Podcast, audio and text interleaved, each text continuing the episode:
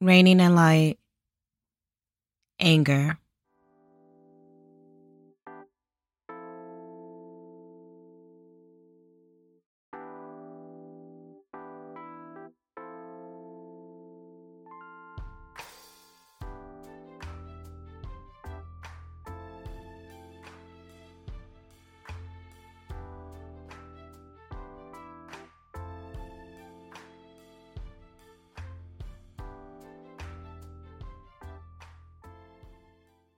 Anger.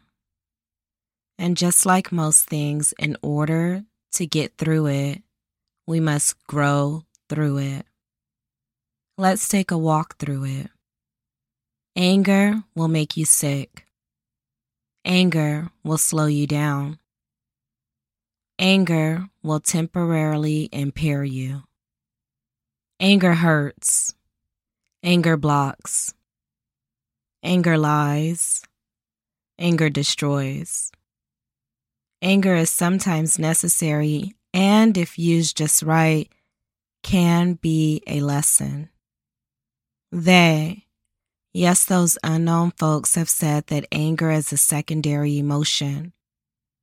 Anger usually follows fear. It follows a loss. It follows sadness. It follows hurt. It follows pain. These emotions leave us uncomfortable and vulnerable. And because we don't want to, or we don't like to feel this way, we become angry. Anger can be a great mask. Sometimes we don't even know that we're wearing anger. It just becomes a part of us. And sometimes through our subconscious we become susceptible to wearing anger because of life events. We may have unresolved traumas and sometimes from childhood. Sometimes trauma can be needs of ours that have not been met. We use anger to escape. We use anger to remember. We use anger to not feel anything else. With anger, we can hold ourselves in place. With anger, we can hold others in a certain place. Anger is sometimes loud. Anger is sometimes silent. Anger is sometimes a consequence to others and when they violated us. Anger can be deliberate and used in the aftermath of any wrongdoing to us and from and by others. Even with so many good reasons to become angry, the impact on our body, mind, and spirit are tremendous. And not positively when anger is held for too long. Anger is a response to stress, but it also causes stress. Anger is a response to irritation, but it also causes irritation. Anger is a response to annoyances and frustrations, but it also causes a deeper annoyance and a deeper frustration for us. Anger is a response to strain, to struggle, or to affliction. And again, when held for too long, we become strained by it.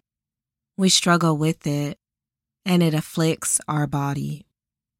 Shouldn't we be allowed to become angry and for good reasons, like with those who disrupt good orders in life, like oppressors, dictators, transgressors, corruptors, and other inhuman individuals. Be reminded that while anger is thought and said to be a secondary emotion, it can also be thought of as a natural emotion and a sure sign that our mind is functioning properly. The problem with anger is how long we remain angry and the physical manifestations that it produces within us, like high blood pressure and an increased heart rate that sustains and begins to damage our arteries and restricts our blood flow to the vital organs like our brain. Anger, when held for too long, can cause headaches and stomach aches. It's been said that we are the only ones burned by our anger, And specifically, something like holding on to anger is like grasping a hot coal with the intent of throwing it at someone else, but we get burned instead. Anger is one letter short of danger. Understanding ourselves and through introspection will allow us to understand anger and the patience that we must gain for ourselves through it. If we practice patience, we can learn to move through everything, spiritually and mentally. The ultimate resort of anger is sometimes sorrow, but with patience, we can be spared. Know that sorrow is a deep sadness, it hits at our core and is sometimes associated with regret. Regret no longer affects us in the ways that it did, and because of our choice to grow. This can also be done with anger. We can make a choice to grow. In this life, growth through all emotions is what we want. The same way we want to grow through those seemingly negative emotions, we also want to grow through the ones that are perceived to be positive. We can allow our emotions to give us strength or we can allow them to weaken us. Choosing to grow in life is one of the best decisions that we can make for ourselves. This choice is accepting of what was. It's accepting of what is, and it is accepting of what will be. Let's grow. Deep breaths in, slow breaths out. Breathing is a sure way to grow. With every breath in and out, we know that we are growing, we can feel it. And because we've chosen to breathe, we are denying negative energy the opportunity to take a seat. Deep breaths in, slow breaths out. Gently close our eyes. At this time, let's clear out the storage within us. Breathe in and out. We'll clear out all of the areas where anger hides. We'll clear out all of the spaces and places that we store it in. Breathe in and out. We can feel the anger leaving. Anger is uninvited. We'll continue breathing and release all of the emotions that are associated with anger including repression. Deep breaths in, slow breaths out. Anger is no longer a guest, and for some of us, anger has worn out its welcome. Relax your body. Breathe. Imagine water running all over our bodies, rinsing us and calming us from past anger and any anger that may come. Deep breaths in, slow breaths out. We'll use our hands to touch our face and caress it. Anger attempts to move us, it tries to change us, and we sometimes forget that we are so much more. We are alive, we are human, and worthy of good things like that of touch. Deep breaths in, slow breaths out. When you're ready, gently envision your eyes when they are happy Envision your eyes when they're sad. Envision your eyes when they're mad. Breathe. And when you're ready, gently open your eyes. Anger is a ride. There's the build up to it and the melt away from it. The building of it can be as tall as a skyscraper, while the meltdown can leave us as flat as a pad of butter dropped into a hot skillet. In other words, there's the escalation of anger, the explosion of anger, and know that this may look different for each individual. And then there's the post explosion. Note that while anger may look different for each person, it is predictable in nature, and so much so that a general synopsis can be drawn from the very beginning to the very end. There are levels to anger, and following our look inward, we will have the ability to catch it before it starts. We can then check it or ask ourselves, is it worth it? and then we can change it. Yes, we have the ability to change the course of every emotion that we experience. Back to those levels of anger.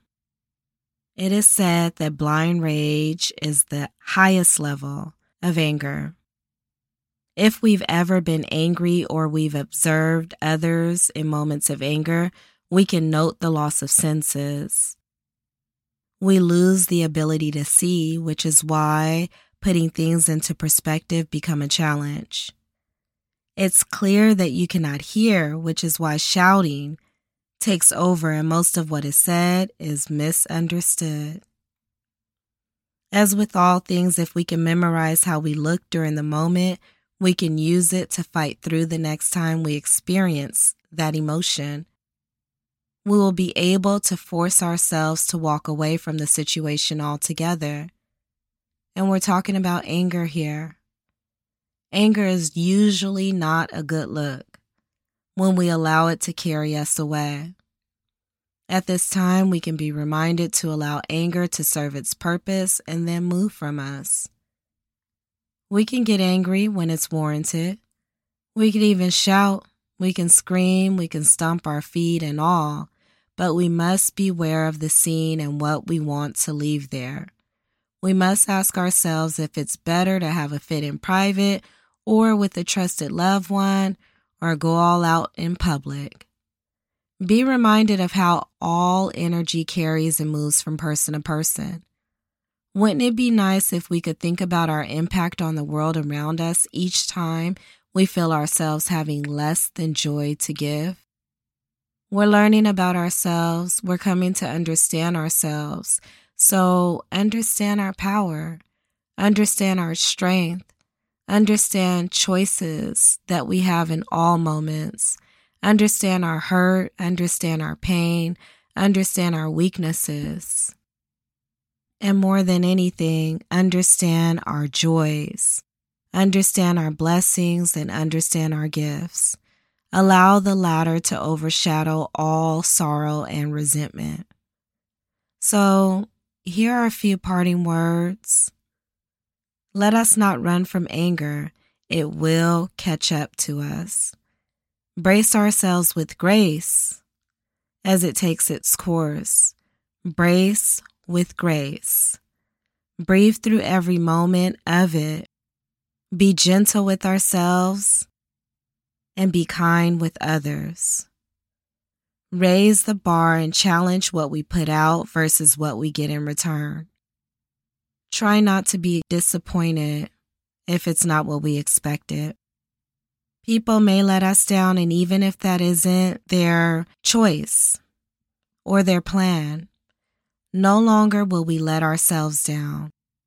We will remember that our words must heal. We will remember that our words must not hurt heal, not hurt. We will no longer fight against ourselves. We will fight for ourselves. We will fight for our peace, weaponized by our spirit. We will fight with Reigning and light.